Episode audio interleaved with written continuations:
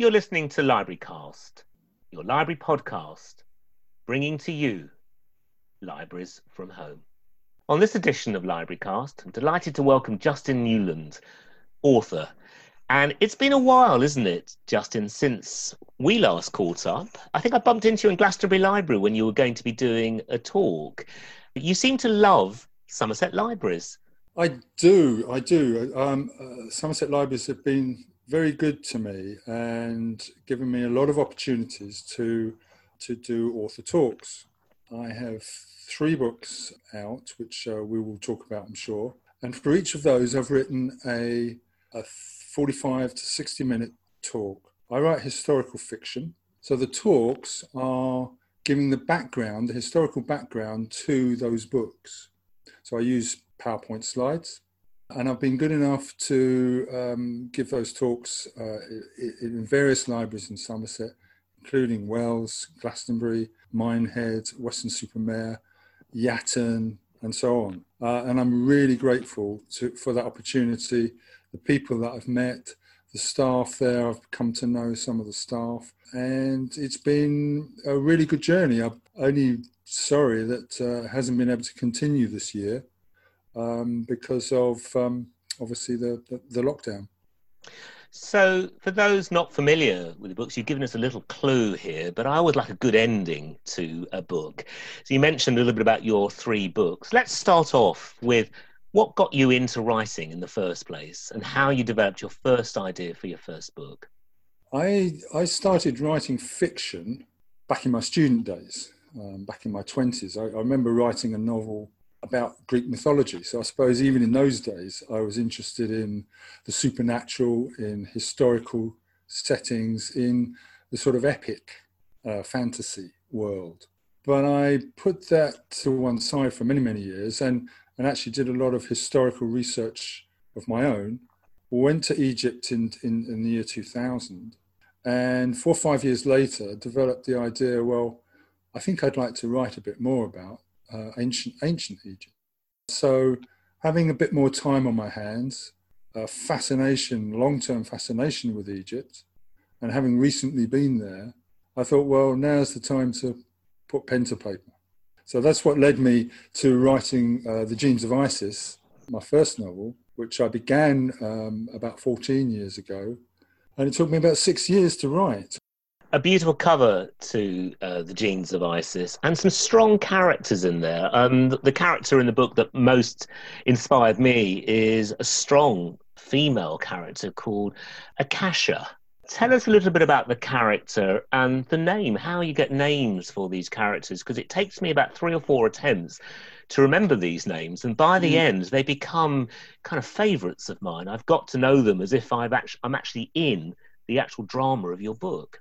The name Akasha I derived from, I got a bit of a love of the esoteric, if it be known. And there's a society called the Theosophical Society, which existed in the 19th century with people like Madame Blatavsky, I think her name was. And she kind of popularized an ancient Sanskrit idea of something called the Akashic Record. It's fairly complicated to explain what it is, but that's basically where I got the name from, Akasha.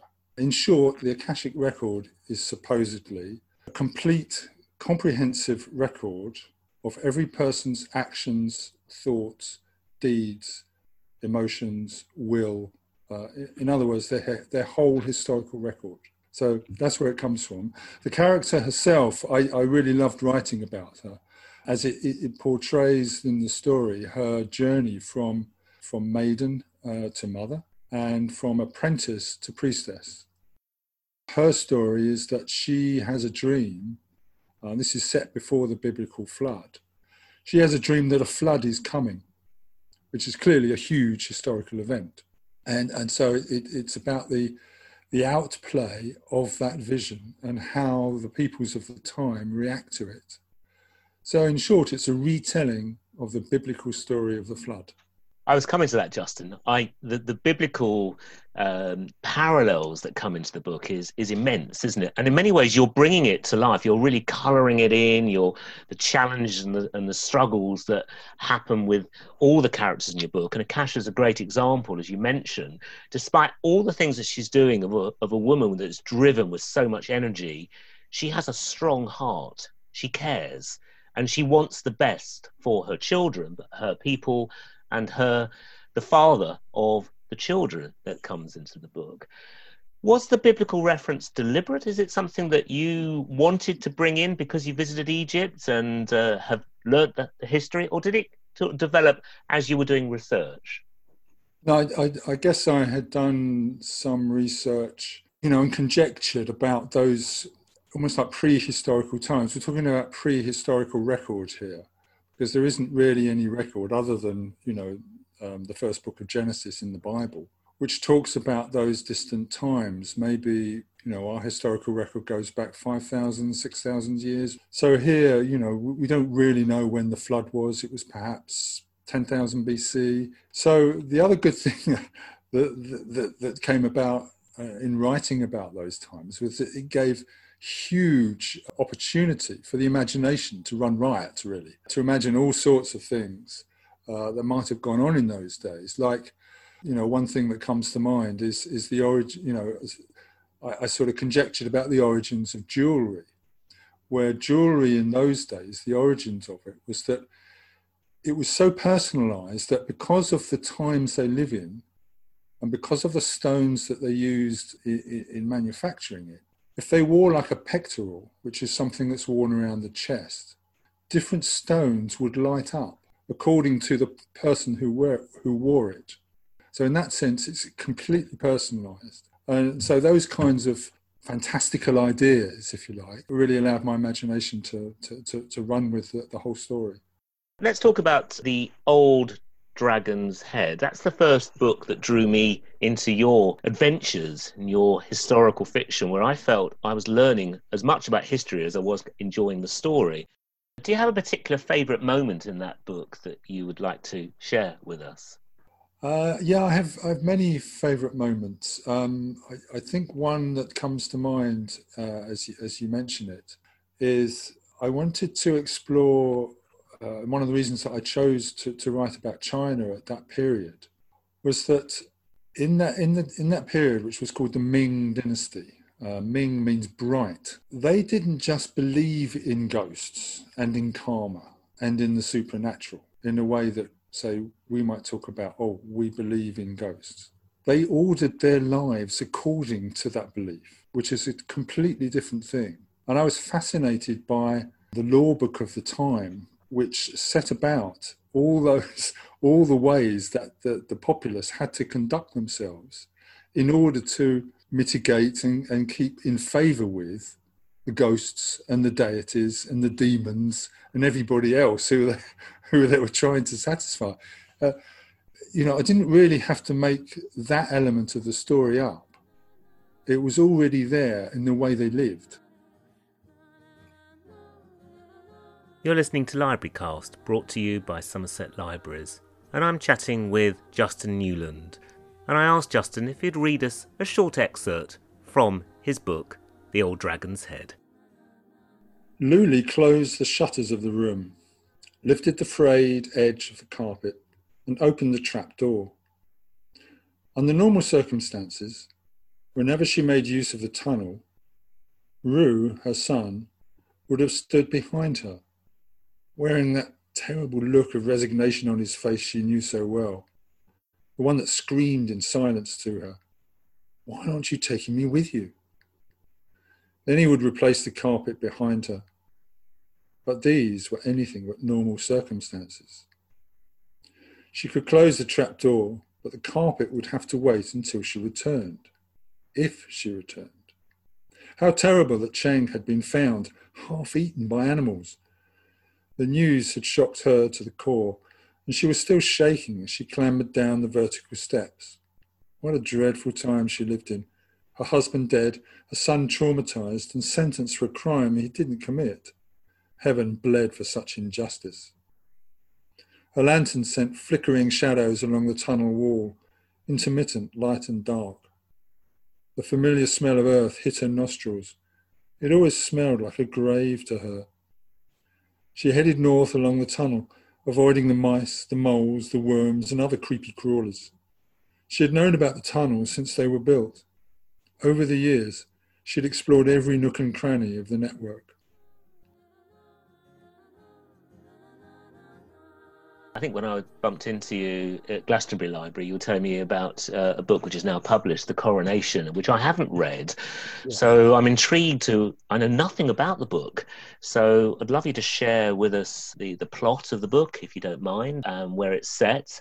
The novel features a place called Friedrichstein, and it's set in medieval Germany in the 1760s, but set during the Enlightenment period. One of the things that drew me to that particular period was the huge change that was going on in Europe at the time, which was characterised particularly by the 7 Years' War, during which this novel is set. Usually in each of my stories, the background to the story is conflict and war of one kind or another, and this is the conflict then. The story, I suppose, could be summarised by saying the Enlightenment encouraged and prospered and inspired huge new developments in science, in literature, in art, and in behavioural science. For example, in the 1760s, really biology as a science did not exist. Now, we can hardly imagine that because it's so part of our world.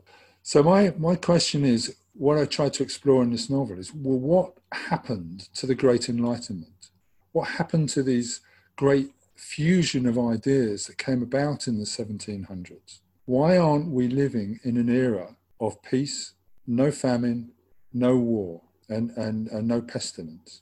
How come we haven't developed to that point? What happened? In other words, what happened to the Great Enlightenment? Because I didn't think that we should have ended up where we are today if those ideas of enlightenment had been developed and prospered.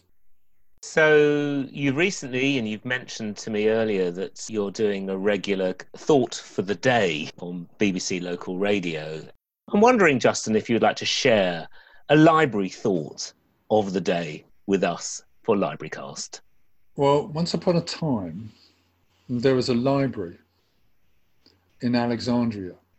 It was supposed to house the knowledge of the world in all its intricacies, in all its, perhaps not in all its detail, but at its core ideas, which I guess might be how it appeared. Alas, for those who don't know, the library was burned and that knowledge supposedly was lost. So my thought for the day is, going back to my description of the Akashic Record earlier, what if that knowledge is still available in the Akashic Record? Because that is the real library of life. I've been talking with author Dr. Justin Newland about his current books, The Genes of Isis, The Old Dragon's Head, and The Coronation. You've been listening to LibraryCast, brought to you by Somerset Libraries, bringing you Libraries from Home.